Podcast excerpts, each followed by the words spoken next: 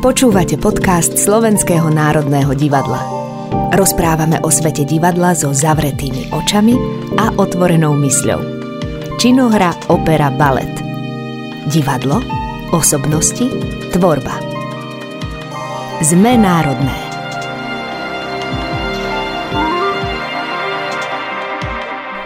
Dobrý deň, milí poslucháči. Moje meno je Natália Dadíková, som manažérkou online marketingu Slovenského národného divadla a srdečne vás vítam pri počúvaní podcastu Sme národné a zároveň vítam našich dnešných hostí, kostýmovú vytvarničku Ľudmilu Várošovu. Dobrý deň, vítajte dobrý v štúdiu deň, a vítam medzi nami bývalého dlhoročného solistu opery Slovenského národného divadla Martina Malachovského. Martin, vítaj s nami v štúdiu. Ďakujem pekne, dobrý deň.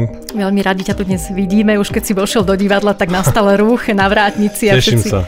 Všetci ťa prišli srdečne privítať, takže mňa veľmi teší, že ešte stále si považovaný za takého veľmi aktívneho a platného člena tej našej divadelnej rodiny.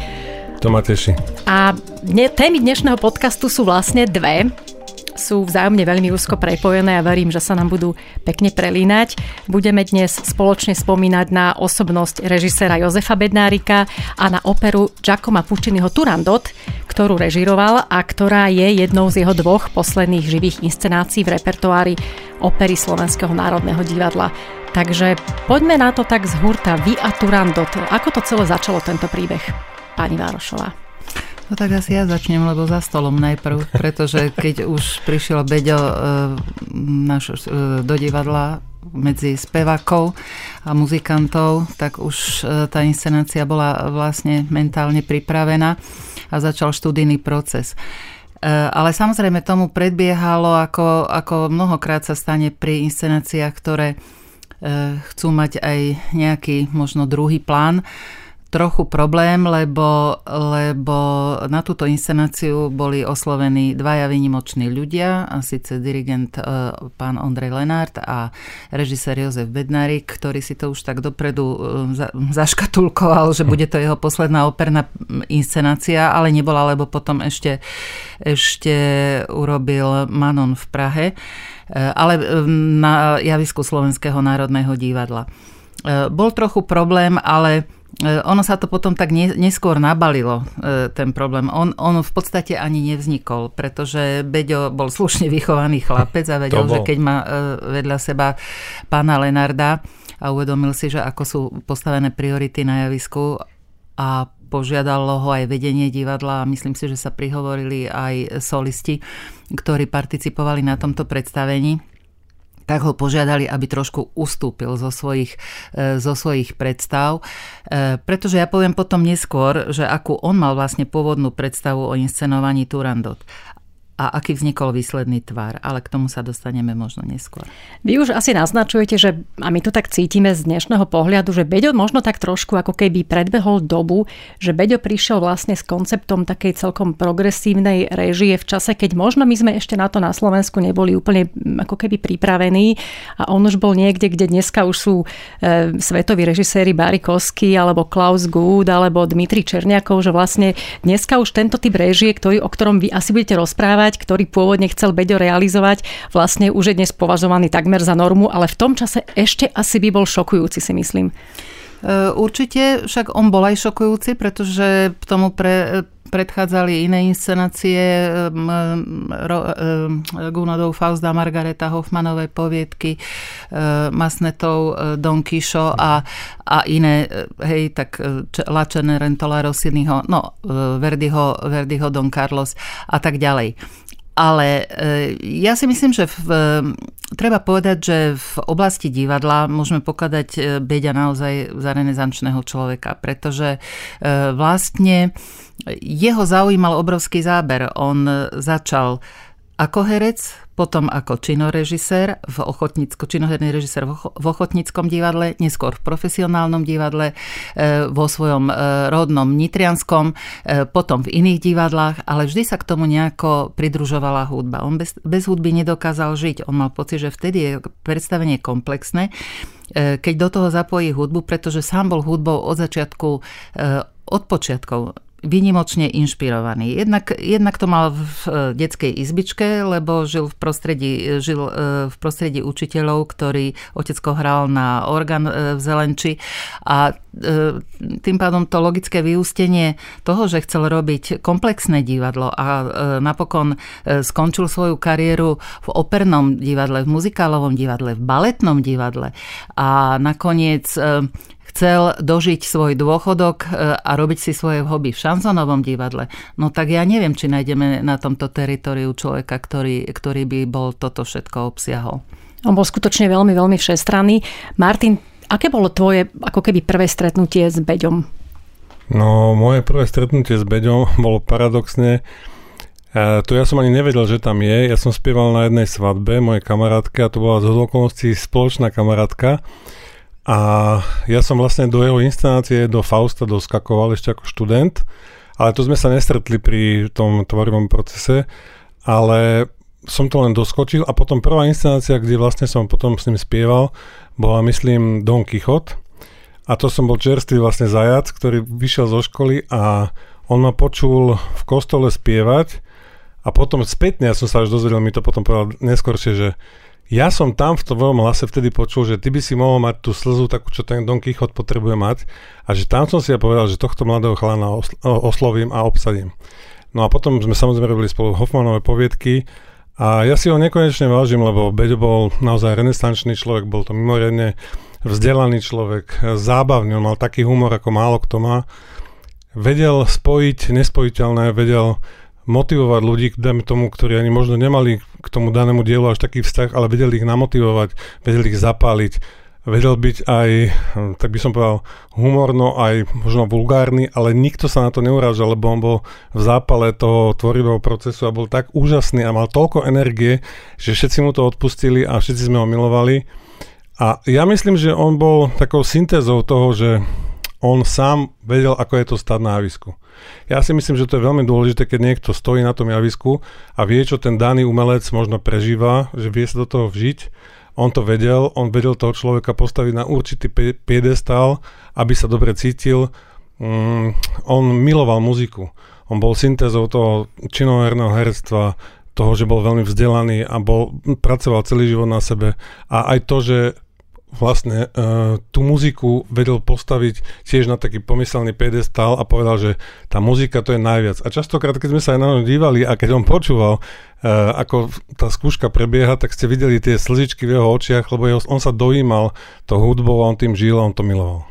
Ja, ja ešte len doplním, že e, vlastne Beďa mal unikátnu vlastnosť, toto, čo Maťko spomínal, že sám si prešiel e, hereckým životom. Že on žiadneho interpreta či herca, ale, alebo najmä operného speváka, ktorý, kde sú inak trošku určené priority a on vlastne do toho operného inscenovania chcel dostať aj kus, ako by som povedala, takého významového divadla. A nikdy neznasilňoval interpretov do niečoho, čo by mu nebolo vlastné. On sa s nimi, on ich najprv dobre otestoval, on ich pozoroval a potom z nich vyťahol tú prapodstatu, kde mohol sklbiť postavu s interpretom.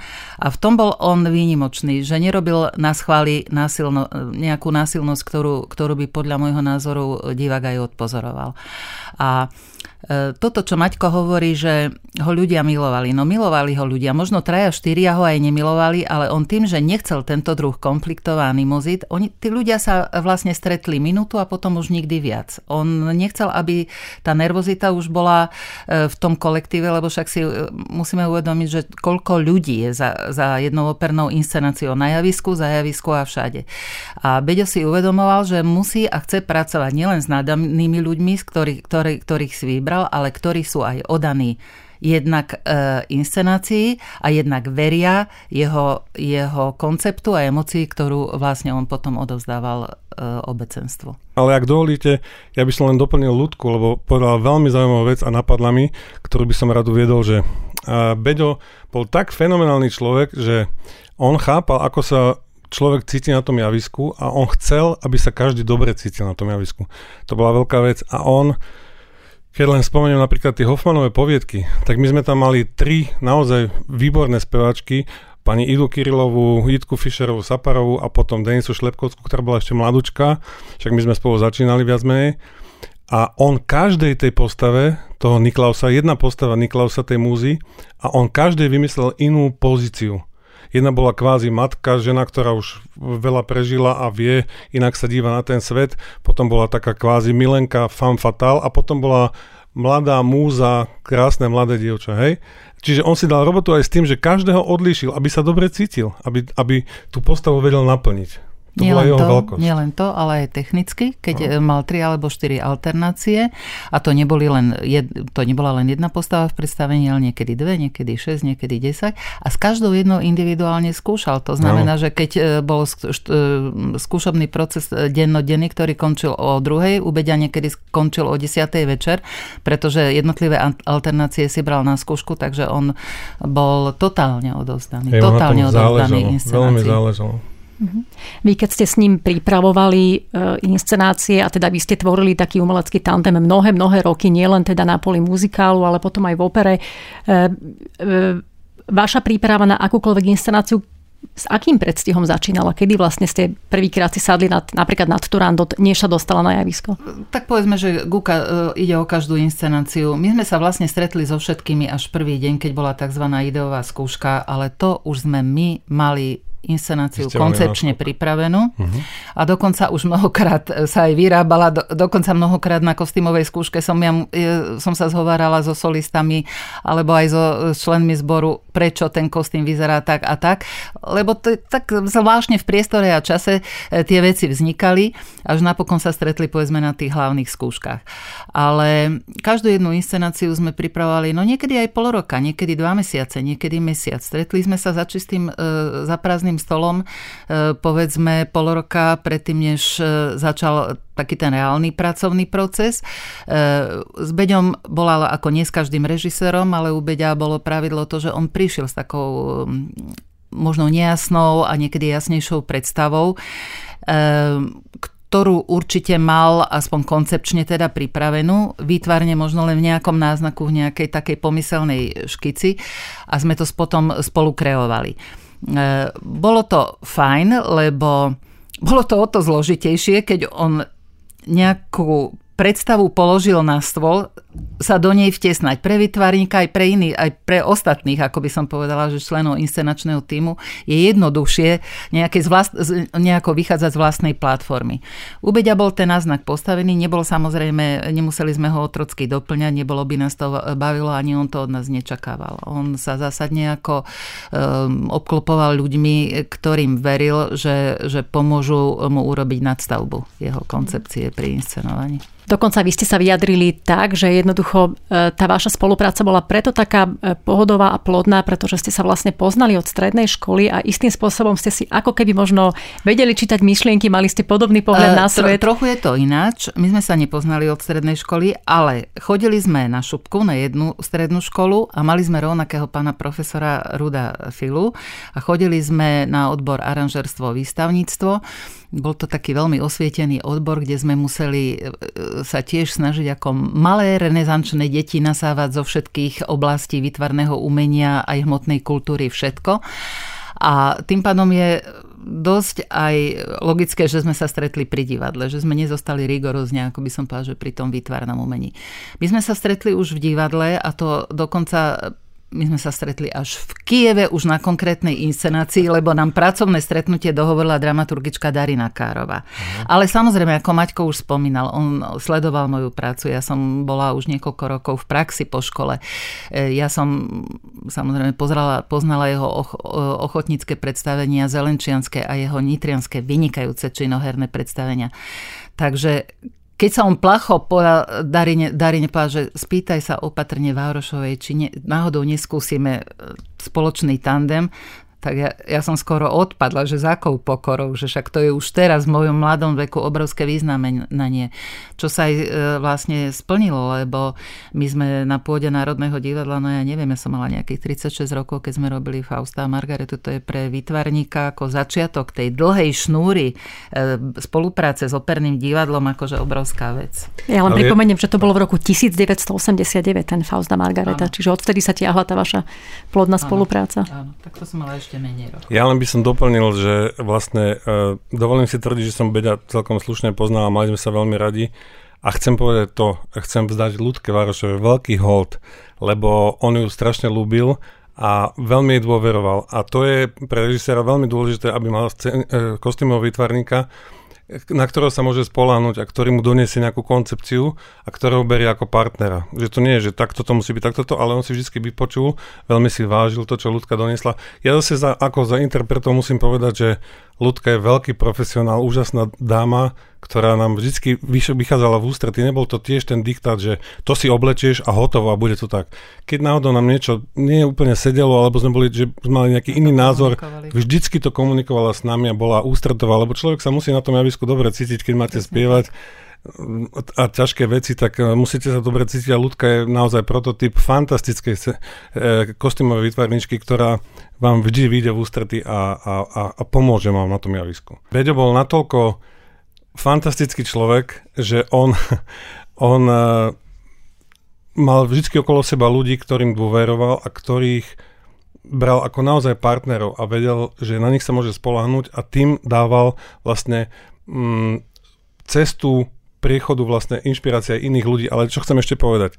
Keď sme sa bavili o tom, že aký bol on vždy pripravený, neuveriteľne pripravený, ja si pamätám, uh, on chodieval zo starého divadla na Gorkého občas do jednej reštaurácie, kam som aj ja chodieval svojho času a tam, ten čašník ma poznal a mi hovorí, že pán Malachovský, že môžem vás niečo poprosiť. A hovorím, nech sa páči. E, pán Bednárik, vy s ním myslím teraz skúšate, on si tu zabudol takú veľkú knihu. A ja viem, akú veľkú knihu. No a to bol klavírny výťah Hoffmanových poviedok. A ja chcem povedať len na, na margo toho, ako on bol pripravený. On, keď si predstavíme, že klavírny výťah operného diela je okolo 300 strán plus minus, tak on mal rozmnožený klavírny výťah, tých 300 strán a plus k tomu mal vždy dvojstranu, na jednej strane boli noty a tie texty a všetko možné a na druhej strane mal prázdny list.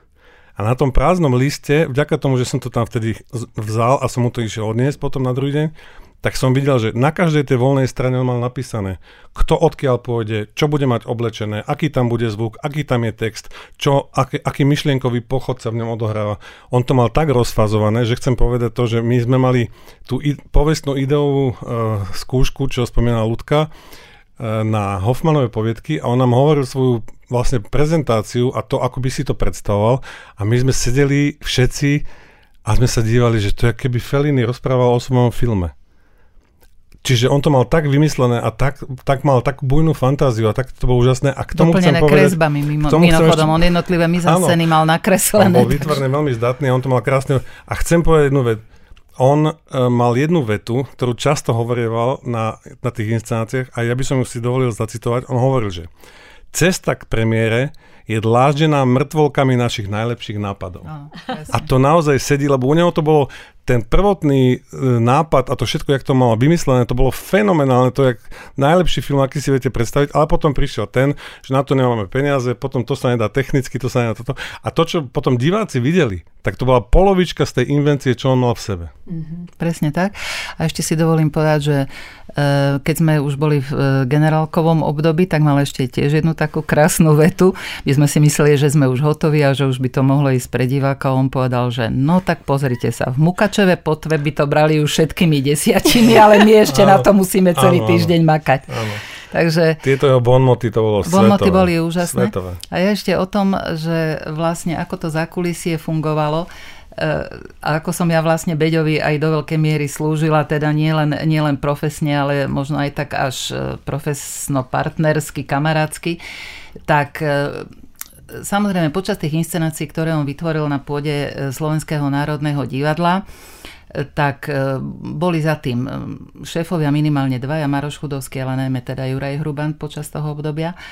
A oni v tom prvopočiatku, keď nejako, ako by som povedala, že Maroš ani tak nie, lebo sám bol režisér, ale Juraj, e, vlastne tak aj Beďovi dôveroval, mal ho veľmi rád, ale celé študijné obdobie trošku tak pochybňoval, či to nebude prúser.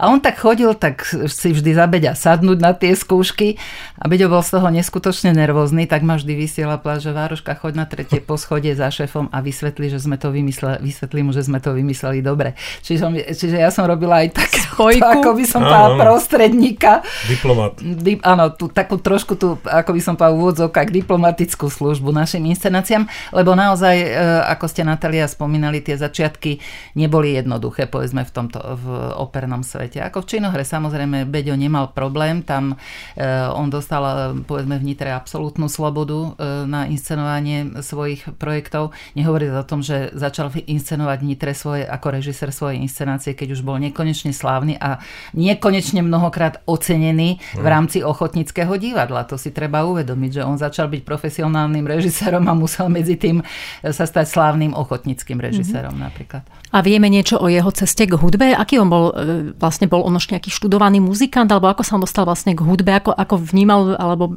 nakoľko bol fundovaný v hudobnej oblasti? To ja, pokiaľ ja viem, tak ne, nebol nejak veľmi fundovaný, no, ale musím povedať, že on mal ešte viacej, ako ja si myslím, že keď je niekto fundovaný, je to obrovsky si to vážim a, a sú to vzácni ľudia, ktorí sú v danej problematike zorientovaní. Ale ja myslím, že on mal takéto ešte krajšie, čo je, a to je, že on to viac miloval, ako sa v tom možno vyznal. A tá láska a to všetko, čo on...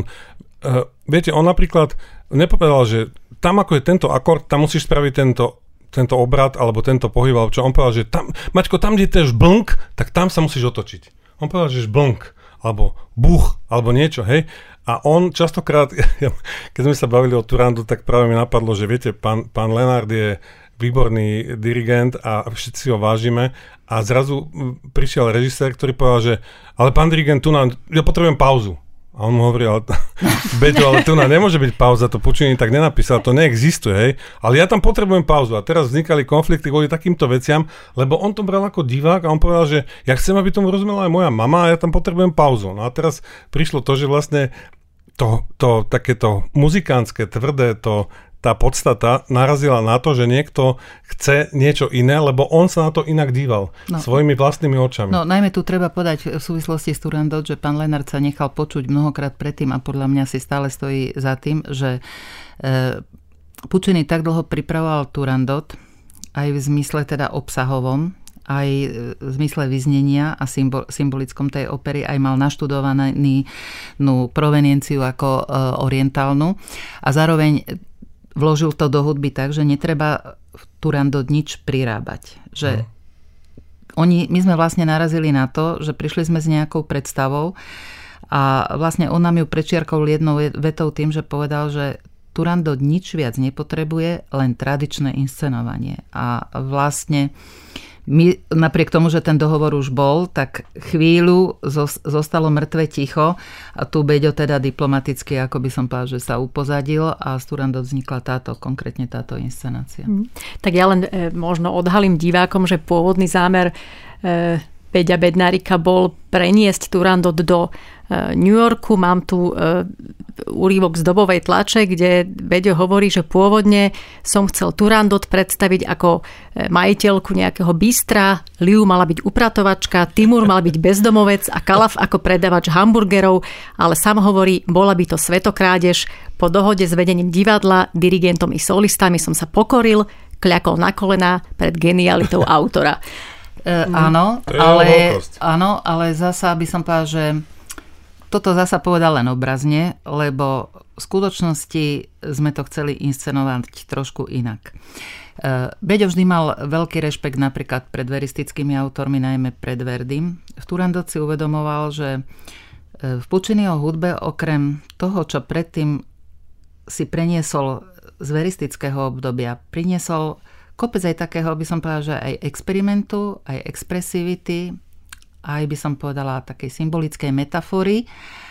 A Beďo sa toho vlastne chytil, hej, lebo však vznikajú špekulácie aj o tom, že mnohé alebo možno všetky Pučiniho inscenácie nesú autobiografické znaky. Mm.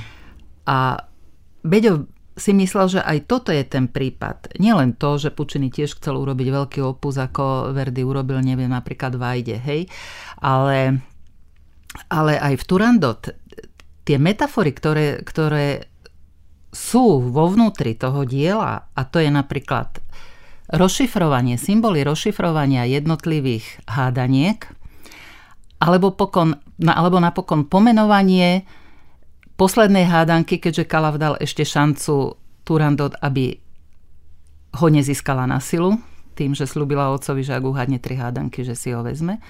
A jeho meno vyslovila nie menom Kalaf, ale menom Láska.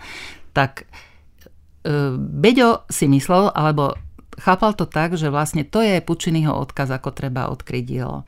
A že má takú, ako by som povedala, všeplatnú polohu, nehovoriac o tom, že, že teda toto, čo sa odohrávalo aj v Pučinyho živote, možno sa možno trošku aplikoval aj na túto inscenáciu a preto chcel tomu dať všeplatnejšiu polohu, ale nechceli nechceli ju, ako by som povedala, že odfolklorizovať od, e, e, ako by som povedala, toho, toho e, čínske, tej čínskej proveniencie. On vôbec, on nechcel to robiť ani súčasne, možno trošku tak poprepájať súčasné, ale dať tomu taký nejaký všeplatný rozmer. Akože začať z opačnej strany, odkrytím, odkrytím tých jednoduchých symbolov a odtiaľ odvíjať odvíjať príbeh, tento, tento smutný príbeh tohto trojuholníka alebo celej rodiny. Že vlastne na to, aby ľudia našli opäť k sebe cestu, sa musí priniesť obrovská obeď, pretože vlastne to, to znenie hádaniek, nádej, krv, turandot, alebo ak to si ty, ty si láska, tak e, v tom je vlastne zakliatý celý, celý koncept Pučinyho. A napriek tomu, že on e, Turandot nedokončil, vlastne v zápiskoch on e, tieto poznámky mal.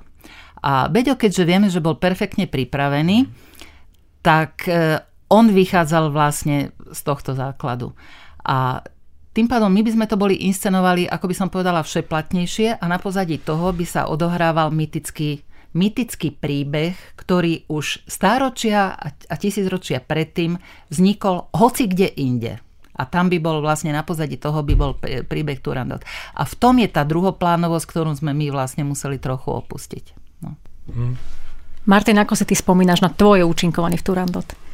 No, ja, ja som nemal až takú veľkú postavu v Turandot, lebo však Timur to je pekná veľmi postava, ja som ju mal veľmi rád, je to, tam sa dá naozaj veľa ukázať, aj Beďu tak krásne postavil, myslím eh, herecko, dramaticko, nejak vlastne tým, že, že ten otec má rôzne, aj na malej ploche síce, ale rôzne odtiene, Takže ja veľmi fajn, ja si na to veľmi dobre spomínam, ale ja som to vnímal ako celé dielo, ktoré je fenomenálne, nádherné a hovorím naozaj spojenie aj pána Lenarda, aj hlavne teda Beďa, bolo pre mňa zase zárukou, že to bude fantastické a aj to bolo.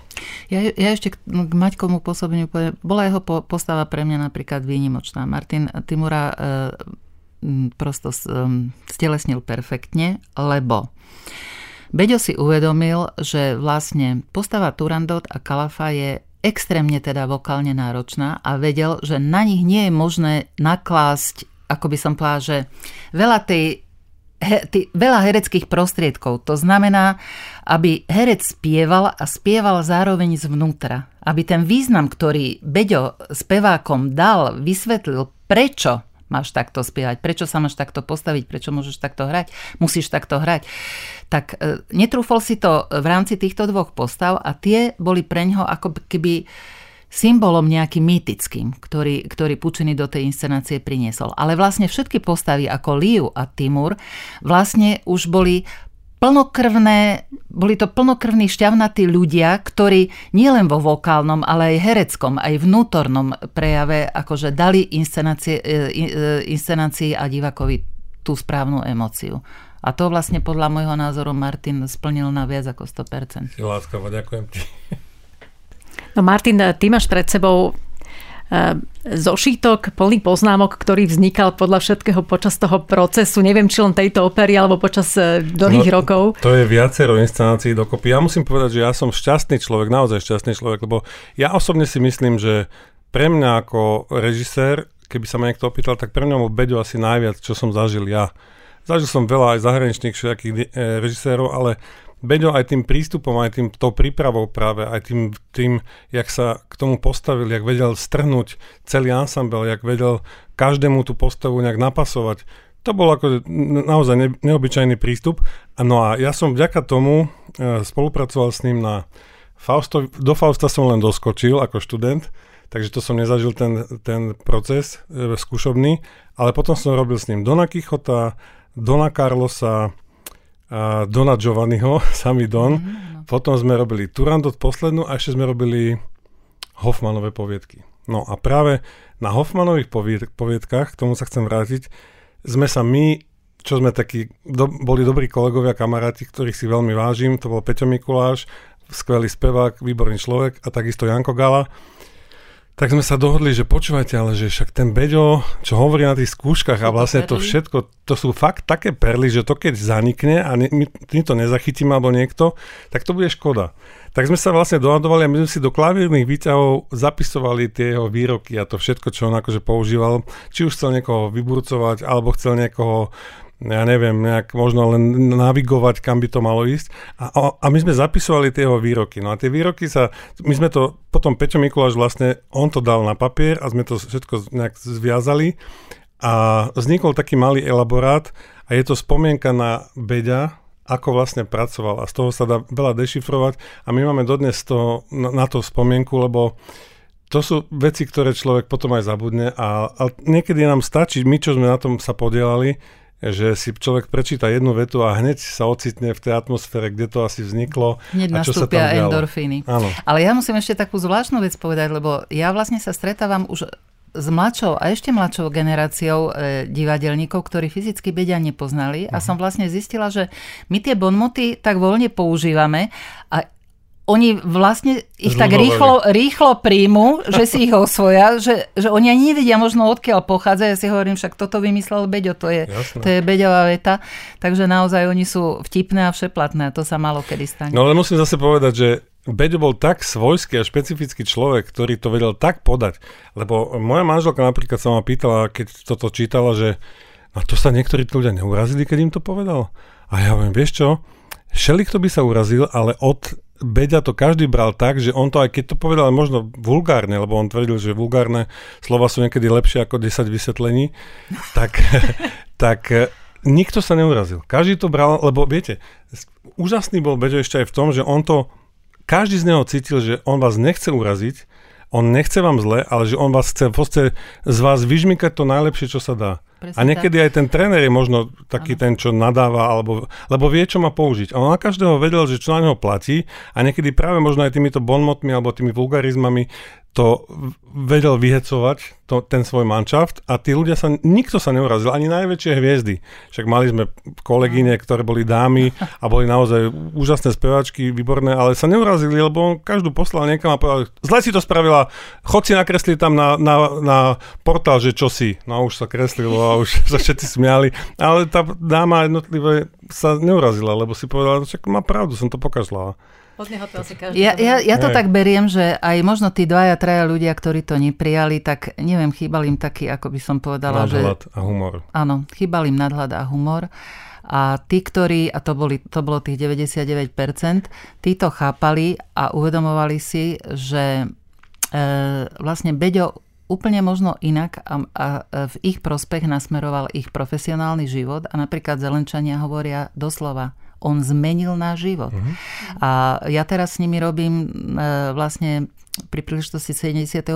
výročia nedožitého Beďovho inscenáciu, ktorú on ešte povedal, že keď skončí svoj profesionálny život, ešte s nimi urobí jedno amatérske predstavenie a je to Diren Matová návšteva starej dámy a my, čo sme ešte polovica žijúcich akože hercov, e, rodinných príslušníkov Zelenči a po, druhá polovica je mladá generácia a my, my to tak dávame dokopy, my, čo ešte tak existujeme z jeho týmu, a pripravujeme tú inscenáciu a oni stále hovoria, ja som úplne dojatá a mám slzy v očiach, keď prídem do tej malej dedinky pri Trnave a vidím, ako kultúrne tá obec žije a s akým entuziasmom skúšajú inscenáciu, ktorú Beďo chcel s nimi robiť ešte, urobiť ešte pred desiatimi rokmi. To je úžasné. To je tá jeho stopa. Áno. Tá tu zostane navždy. Martin, ale veď nám zacituj z toho zošitka. Ty máš určite množstvo takých obľúbených výrokov, aby sme sa trošku aj zabavili. No tak môžem, ja len tak na matko, napríklad on spomínal, keď niekto, čo ja viem, sa na tak díval, že nie úplne dôverčivo, že neveril, tak on hovoril, že počúvaj ma, nedívaj sa na mňa takto, máš pohľad hríba satana. Napríklad. Hríb satan, hej. Potom, že žblnkni mu po nástroji, povedal. Chyť sa tej tyče, budeš vyzerať malebne.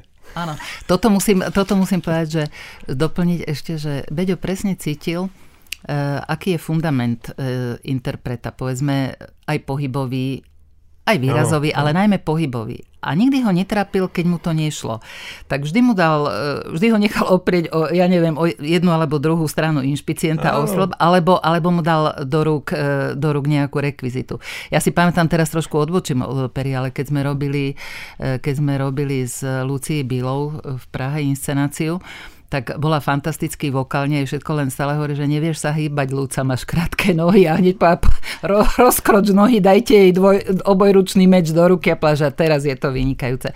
A naozaj to akoby fungovalo, ale bolo to v prospech. On to tak aj takto povedal, ale tí ľudia sa nemohli uraziť, lebo samozrejme za, zároveň ich odbremenil od e, ano, množstva vety, veci. Alebo napríklad akože tiež jeden z bonmotov, možno to tam Maťko aj máš, ale, ale to bol taký tiež čarovný, že keď bol e, nespokojný za tým režimným pultom a ja som tak pri ňom sedela a on tak vždy povedal, keď nebol spokojný, tak povedal, že pozri sa Vároška, prišiel ako keby odišiel na tú scénu, hej. a tým povedal všetko, aj to jednoduchá veta. Alebo keď bol zúfalý, tak povedal, prečo som nezomrel, keď som bol maličký. Ešte malý chlapec, áno, áno. To hovorím, potom mám také, že hovorí, že keď sa niekto motal a nevedel čo ako, tak povedal vždy, čo sa tam motáš hebedoidne, jak kača v čapici. Napríklad. Mne sa páčil výrok, že čo sa pýtate mňa? Ja sa volám Jozef Bednárik, nie Jozef Fermán. Áno, áno, áno. Alebo to by mal také, že prísť a spievať, no to vie aj moja sestra. on bol úžasný, on vedel každého nejak namotivovať. A, alebo že príde na čas, no a aj tak nič nevie. to bolo jeho. Magda Rovňáková, keď sme tento týždeň spomínali e, Beďa, tak spomínala, že ona vždy trpla hrôzou, keď mala prísť na skúšku s tými malými deťmi, pretože sa vždy bala, že ten Beďo určite nadávať. zase bude nakladať tým dospelákom a ja tam mám tie deti. Ano. Ale on bol taký citlivý, že on vlastne vždy už išiel niekomu nadávať, že čo tam stojíš ako taký a otočil sa na Magdu. Pani Rovňáková, rýchlo nejaké slušné slovo. Takže e, aj ona si A potom to okrydlené, akože keď chcel už nadávať mal, malému uh, spevačikovi, tak mu povedal, že keď neurobiš to, čo chcem, tak ťa pokrajam do guláša. Do Také už ale notoricky známe. A tu mám potom také, že aj to často používal. Kto ti to kázal? Ten tlstý? Ježiš, ja som ti to kázal. Sám zo seba Áno, si vedel. On si vedel zo seba, on sa vôbec, on mal aj seba iróniu, no neuveriteľný človek. Áno, ale zároveň aj kopec pravdy bolo v tom, e, ale naozaj aj, aj nielen seba irónie, lebo, lebo vždy mi hovoril, keď sme ukončili teda za stolom už našu inscenáciu a teraz sme ju už predviedli na realizáciu, alebo sme prišli medzi, medzi spevákov, tak povedal mi, že Vároška, večer sa ešte vyboskávajú v zrkadle, ale ráno príď na javisko kan- cez kanále, hej? Cez mm-hmm. kanály, hej? Ako kanálmi, alebo mm-hmm. tak. Takže to bolo také ako e, ten, tú pokoru, ktorú on v sebe mal, tá bola nekonečná. On, to, mm. on mal také zvláštne mimikry, že že e, vlastne bol aj plachý, mal obrovskú pokoru, tak ako majú jeho súrodenci. Sú fakt všetci vynikajúco vychovaní. A Pritom e, naozaj mal také mimikry, že to dával expresívne cez seba von. Ale to je to, čo som ja už povedala, že on možno mnohé veci nezažil, ale mal ich v sebe prosto nakumulované. To je presne to, čo som povedala, že bol to človek, ktorý bol nekonečne zvedavý a nekonečne veľa vecí chcel poznať a nechcel si to zároveň bol pretlak v ňom, nenechal si to v ňom a potreboval to e, preniesť na javisko a odovzdať, odovzdať e, interpretom a divákovi zároveň. A to bolo akoby fantastické, lebo on si uvedomoval, aj to povedal, milujem samotu, ale neznášam osamelosť. Tak. E, to e, svedčí o všetkom. E, to znamená, že on naozaj, akože, keď niekto povie, že aký náš vzťah bol, a ja hovorím, mal presnú mieru toho, čo mal mať. My sme si nič nemuseli verbálne dokazovať. Všetko tam bolo a nič sa nemuselo dopovedávať. Ale bol to komplexný človek, ktoré, ktorý zažil to, čo, by za, čo zažil človek, ktorý prešiel celý svet, mal, mal 5 manželiek, 20 detí, veľké eskapády za sebou a tak ďalej. On to všetko vnímal, všetko nasával a všetko to vlastne cez postavy svojich inscenácií odozdával nám všetkým divákom. Mm-hmm. Chodieval Beďo do, do tých veľkých operných domov, pozerať sa na prácu ano, iných veľkých ano, svetových režisérov, hej? Áno, áno. On bol úžasný aj v tom, že vlastne vedel uznať, aj keď niekto iný bol skvelý a vedel vedel to, to prezentovať, vedel to uznať, nebol nejaký, ktorý by povedal, že a to je zlé a to sa mi nepáčilo. Alebo čo. On, on naozaj, čo bolo kvalitné, tak vedel oceniť a vedel sa s tým stotožniť. A nebol ten, že len ja, čo spravím, je fajn. Mm-hmm. On nie len to. On chodieval, videl všetky podstatné, pre ňoho podstatné operné inscenácie, za ktorými išiel no do Ameriky nie, ale cez Covent Garden, cez mm. oper, e, parížské operné domy až po ruské operné domy cez Polsko a tak ďalej. Ale prešiel aj všetky muzikálové domy, Jasne. prešiel všetky šanzonové divadlá. My sme ešte, kým nezavereli, chodievali spiety k nemu do, do parížských jeho obľúbených šanzonových klubov a tak ďalej ja fakt nechápem, že v dobe, ktorá ešte nebola výsostne internetová, a kde, kde on nabral ten zdroj informácií, kam má ísť, lebo on videl všetko a naše stretnutia pracovné vždy začali pol hodinkou, že vždy sme si dali dobrú kávičku a nejakého, ne, nejakú mňamku, nejaký šutemeník a vždy priniesol plnú kabelu, ale fakt, akože niekto tam nosil 10 kg mesa a 5 fliaž vína a on dos, doniesol plnú tašku biltenov mm-hmm a rozprával svoje zážitky. Tie zážitky boli úžasné, lebo vedeli ich skvelo podať, boli to nádherné príbehy a boli to obrovské inšpirácie. A on si vlastne tento zdroj všetkého krásneho, čo zažil, netúžil nechať pre seba. On, on nám to vlastne odovzdal a vlastne keď už bol starší a nemal na to čas a už ani veľmi nechcel robiť, tak, tak on to on to vlastne chcel odovzdať aj ostatným. On mal niekoľko, možno, že by to robil aj doteraz, uh, workshopy na tému opera, na tému muzikál, na tému šanzon. V Prahe urobil niekoľko mm-hmm. na Ješkovom konzervatóriu, dokonca aj v Národnom divadle, neviem, či uh, neboli jeden, dva workshopy na tému režia vo svete, režijné predstavenia vo svete. On to, on to fakt akože celkom bezúhone chcel dať všetkým. Hmm. On si uvedomil, že on bol sebecký v tom, že kým robil vlastnú inscenáciu, tak nehľadel e, vľavo vpravo. Vtedy, vtedy povedal, že nepoznám e, nikoho. On povedal, že mamička a režisér majú vždy pravdu a teraz pracujeme. Ale potom, keď sa trošku akoby uvoľnila atmosféra, alebo ja som s ním mnohokrát chodievala do Prahy, takže my tie cesty sme trávili, no to boli neuveriteľné šťavnaté cesty, ako on vždy hovorí, že ľudka s tebou cesta do Prahy trvá 5 minút, lebo vždy sme sa rozprávali, tak no. nás navyše trošku spájalo ešte aj výtvarné umenie, keďže, keďže obaja máme e, výtvarné vzdelanie. A tak, takže napríklad o, o výstavách sme sa rozprávali. To bolo, to, bolo, to bolo obrovské penzum záujmov, ktoré ten Beďo mal. Takže hmm. ja, ja nechápem ani, ako sa to dá za jeden život mhm. stihnúť. No, bol skutočne mimoriadne, mimoriadne všestranný. Je nejaká, vy ho dobre poznáte, alebo dobre ste ho poznali. Mal on nejakého e, konička alebo nejaký talent, o ktorom tak nejak verejnosť netušila? No, to, to ja neviem. Toto neviem. Uh, tak možno, že takého, ku ktorému by sa nedostala, ale on uh, zároveň stal Miloval pevne, zároveň stal pevne no, nohami na zemi a uh, vedel, že vlastne v tejto československej proveniencii, kde on sa môže pohybovať a kde sa aj tak cítil, ako by som povedala, že aj dosť sebavedomo, ako dostalo sa mu zadosť, pretože napríklad obdivoval Dášu Peckovú Nomaliu v Carmen. Áno. Hej? Videl som. E, obdivoval Lucii Bílu, mal ju niekoľkokrát vo svojich inscenáciách. Uh-huh. A tak ďalej. Takže e, a v Národnom divadle to, to isté. On, no. mal, on mal tých ľudí rád a s nimi pracoval a to už potom človek neriešil, že či spolupracujeme alebo, spo, alebo sa spolu, spolu kamarátime a tak ďalej. On sa potom vedel správnu chvíľu odstrihnúť a žiť si svojím spôsobom.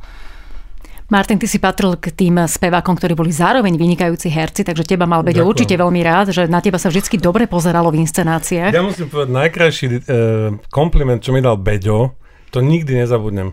Tak keď e, sme robili Ceru Pluku, mm, vidíš, to sme zabudol spomenúť, no, Ceru Pluku, tak e, všetci mali nejaké pripomienky a tak, a všetko možné a mne hovorí, že no Maťo, Maťo, to je pilier, na ňom sa dá spoláhnuť, on je jak machata. A teraz, keď povedal Machat, to bol môj obľúbený herec, on, On sa tak postaví, uvoľní si tú jednu nohu a on vie svoje, ako ten machata, on to nepotrebuje, tam dokázal. A ja viem, Beťko, ty ani netušíš, jak si mi za polichotil, lebo machatu ja som vždycky zbožňoval. Takže to bolo také fajn. Ale myslím si, že uh, ja sa samozrejme nechcem chváliť ani nič, ale som bol veľmi šťastný, keď on ma považoval za takého nejakého že dajme tomu na tom javisku sa môže na mňa spoláhnuť, lebo ja som si zase naozaj bral vždy k srdcu jeho poznámky a jeho prozby a jeho nejaké také doplňovacie veci, čo mi hovoril a to som si zapamätal. Veľa ľudí si píše do klavírákov a ja som si nikdy nepísal, aj sa ma pýtal Beď párkrát na to, a ty si prečo nepíšeš? Ja hovorím, Beď, lebo ja si to pamätám. Ja si pamätám, čo mi ty povieš a lepšie si to pamätať, ako rozbíjať si vlastne tú pozornosť na to, že si niečo píšem a teraz počúvam a zase píšem, čo. Takže ja som si pamätal a, a bol som šťastný, keď ma považoval za takého, na ktorého sa môže spolahnuť. Prezradte možno našim poslucháčom, Obeďovi sa hovorí, že nemal rád klaňačky, premiéru vždy sedel v šatni, nešiel do toho hľadiska. To je pravda. Je to pravda. Je to pravda, sedel buď u rekvizitárky, alebo, alebo u inšpicientky, alebo v bufete ani tak nie a prosto mal strašné nervy ano, a strach ako, ako úplne malý chlapec. A keď sa dostavil napríklad prvý obrovský úspech pri Faustovi a Margarete, tak bol tak úplne bez seba, že keď e, sa ráno ocitol, vtedy ešte e, býval v Carltone, počas študijného procesu, tak mi ráno po premiére telefonoval, že prosím ťa, kde sa tu nabrali tie celé prepravky šampanského, že nevieš, ty si mi to priniesla, kto ma sem doniesla, tak bol v takej euforii zároveň, ale to sa miešalo s obrovským strachom a s obrovskou zodpovednosťou. To bolo neskutočne zvláštne. Áno, nechodil na svoje, na svoje, pre, e, na svoje premiéry, dokonca ich možno ani na monitore nesledoval. Tak ako mnohí režiséri nie, nie sú v hľadisku, ale uh, už si povedal, že už sme splodili dieťatko žije si svojim, nech si žije svojim životom. E, to vždy hovoril. On samozrejme vnímal periférne, periférne e, reakcie diváka. E, napríklad vo Faustovi, keď, keď ten Peter Mikuláš vošiel ako Mefisto a diváci začali skandovať a keď si človek uvedomí tie konotácie s tým pred predídeným 89. Aha. rokom, že bola atmosféra, ktorá bola neudržateľná a že vlastne e, Beďo mnohé veci anticipoval už pred, predsa len tak e, sa mu dostalo takého zazožučenia a vtedy plakal. Vtedy akože on periférne tie veci... On to veľmi prežíval, ale nemohol Veci prežíval. Ale na druhej strane nechodieval ani na reprízy, lebo bál sa toho, že tá inscenácia raz sa rozsype a že pôjde e, iným tunelom. Áno. A tak radšej o tom nechcel vedieť a on sa tak občas ma aj spýta, lebo on, on vie, že ja tak občas si rada zopakujem, tak aj z také resentiment sa dostaví, že chcem si tú inscenáciu pozrieť, najmä opernú, ktorá je aj v tak inej konfigurácii spevackej. A on, po, on povie, že počul som, že si bola na, na tejto repríze, že porozprávaj mi o tom. A, ale že len dobré veci ale on vedel, že nepoviem len dobré veci, lebo tá inscenácia naozaj to no.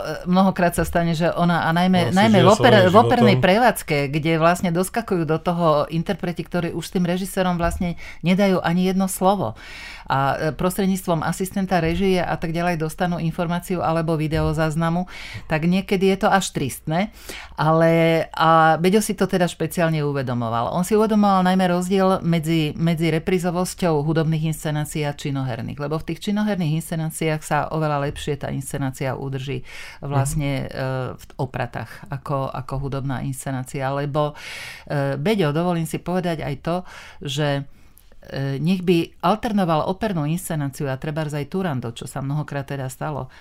Ne, neviem, aký slávny interpret, ak dá výraz postave iný, než ju Beďo cíti, cítil, on by, on by veľmi trpel. Takže mm-hmm. on sa neprišiel dokonca pozrieť ani na veľké hviezdy, ktoré už potom, keď si žila inscenácia svojim životom, do toho doskakovala. Do toho doskakovala si to neprišiel pozrieť, lebo sa bál, že výraz, výraz toho interpreta bude možno niekde inde. Mm-hmm. Mm.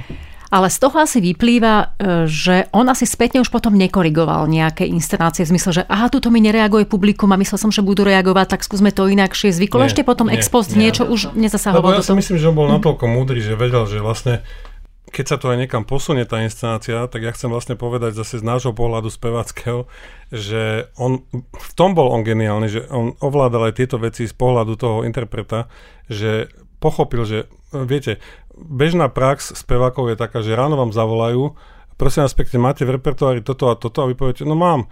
A mohli by ste nám dnes prísť do Plzne zaspievať predstavenie? No a mne sa také stalo x krát, hej, a, alebo neviem, niekde inde. A vy prídete do divadla príde za vami asistent režie, ktorý je celý spotený, ktorý vám povie, že tak odtiaľ toto ideme takto, hráme to celé, vlastne situácia je taká, že takto to chceme, aby to takto vyzeralo.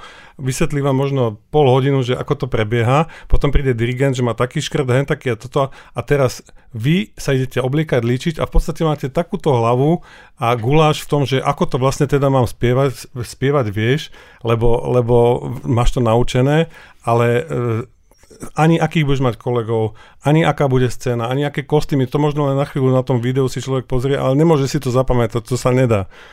To znamená, že každým tým interpretom novým, ktorý do toho doskočí, sa to možno niekde inde posunie a samozrejme my, čo sme robievali bežné tie inscenácie, tak keď príde host, tak sa mu všemožne všetci snažíme pomáhať a vychádzať v ústretí. Hej, to znamená, že keď vyjde on iným vchodom, tak nemôžeme sa hrať, že Ježiš Maria, to je blbec a kadiaľ vyšiel, tak kašlem na ňo. Nie, tak idem mu v ústretí a hráme sa, že asi to tak malo byť.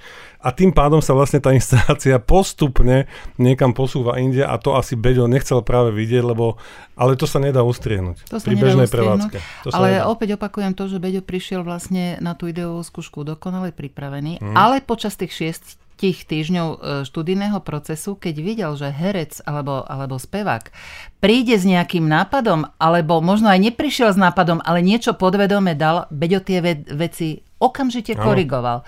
Čiže on, on sa neuspokojil s tým, ako to vymyslel do chvíle, kým, e, kým predstúpil pred spevákov na javisko. On s nimi pracoval, menil, korigoval, tvaroval tých ľudí a tvaroval aj celkový koncept. O mnohé veci zmenil aj povedzme, ako by som povedal, že no nepoviem, že poslednú generálnu skúšku, ale ešte počas hlavnej skúšky ešte mnohé, mnohé aj významné korekcie, ako by som povedal, urobil. A vlastne tou premiérou už skončil. Uzavrel kapitolu a bolo. On sa to stále snažil vylepšovať a stále hľadal nejaké, aby vám ako interpretovi vyšiel v ústrety. To bola jedna vec. A ďalšia vec, čo bola úžasná, on napríklad po poslednej skúške my sme vždycky dostávali od neho listy. Mm-hmm. On písal listy, ja to mám odložené z mnohých inscenácií a dodnes sa z toho teším. On napísal, že Maťo, toto a toto je fajn, toto by si mal zlepšiť, toto by si mal robiť, toto by som čakal inak a tak. A povedal, čo ešte by sa dalo zlepšiť a čo, a potom povedal, a vieš čo, ale aj tak je to fajn a choď, nech, nech, nech to bude, keby to nebude horšie, ako to bolo naposledy, tak budem spokojný. Ale keď budeš môcť a nezabudneš, skús myslieť ešte na toto, na toto, na toto, na toto. A človek samozrejme, keďže ho, sme ho všetci mali radi, tak sa mu snažil výjsť v ústrety a ešte aj na tej poslednej skúške alebo až na premiére potom sa snažil to doniesť, čo, čo si on želal lebo sme vedeli, že to je len v prospech veci. Mm-hmm. No. Tak čo by ste na záver povedali našim poslucháčom, prečo by si mali pozrieť inscenáciu Turandot?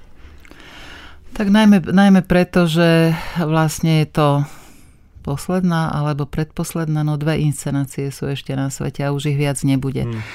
A ja si myslím, že e, vlastne v, v kontexte Vôbec s divadelnou históriou na Slovensku ten Beďo zanechal nezmazateľnú stopu. A možno aj e, Turandot, ktorá možno je trošku, ako by som povedala, skroten, kde je možno trošku skrotená e, Beďová predstava o e, divadelnom Turandotovskom svete iná, skrotená, aj tak tam ten Beďo zanechal neskutočnú pečať. No ja si myslím, že Ľudka to povedala úplne krásne. Myslím si, že Beďo bol tak veľký tvorca, že určite aspoň jedna tá inscenácia, ktorá ešte stále funguje, stojí za to, aby si ľudia pozreli, lebo je nádherná. Je úžasná, Turandot je nádherná opera a on to krásne spravil. A myslím si, že on je v takom naozaj, by mal byť v zlatom fonde slovenského dramatického umenia alebo režisérskeho umenia, alebo ako to nazvať. A myslím si, že ešte aj možno, ešte aj iné inscenácie by som ja osobne vyťahol a možno oprášil a obnovil, lebo by si to zaslúžili. Áno, lebo inak ak sa urobí záznam inscenácie, Beďo vždy o, o záznamoch svojich inscenácií hovoril, no ale je to stále len pridajaná holubica. Ako nie je to, e, nie je to tá emocia naživo. No. No. Ja vám veľmi pekne ďakujem. Nielen o inscenácii Turandot Giacomo Pucciniho, ale najmä o osobnosti režisera Jozefa Bednárika. Sme sa dnes hovárali s kostýmovou výtvarničkou Ľudmilou Várošovou. Ďakujem, že ste prišli. Ďakujem za pozvanie. A bývalým solistom opery Slovenského národného divadla Martinom Malachovským. Ďakujem, Martin, že si tu bol s nami. Ďakujem pekne aj ja. Moje meno je Natália Dadíková. Vám, našim poslucháčom, ďakujem za pozornosť a teším sa na vás pri ďalšom pokračovaní podcastov Sme národné. Počúvali ste podcast Sme národné. Činohra, opera a balet spolu na jednom mieste. Generálny partner podcastov SND Tatra Banka.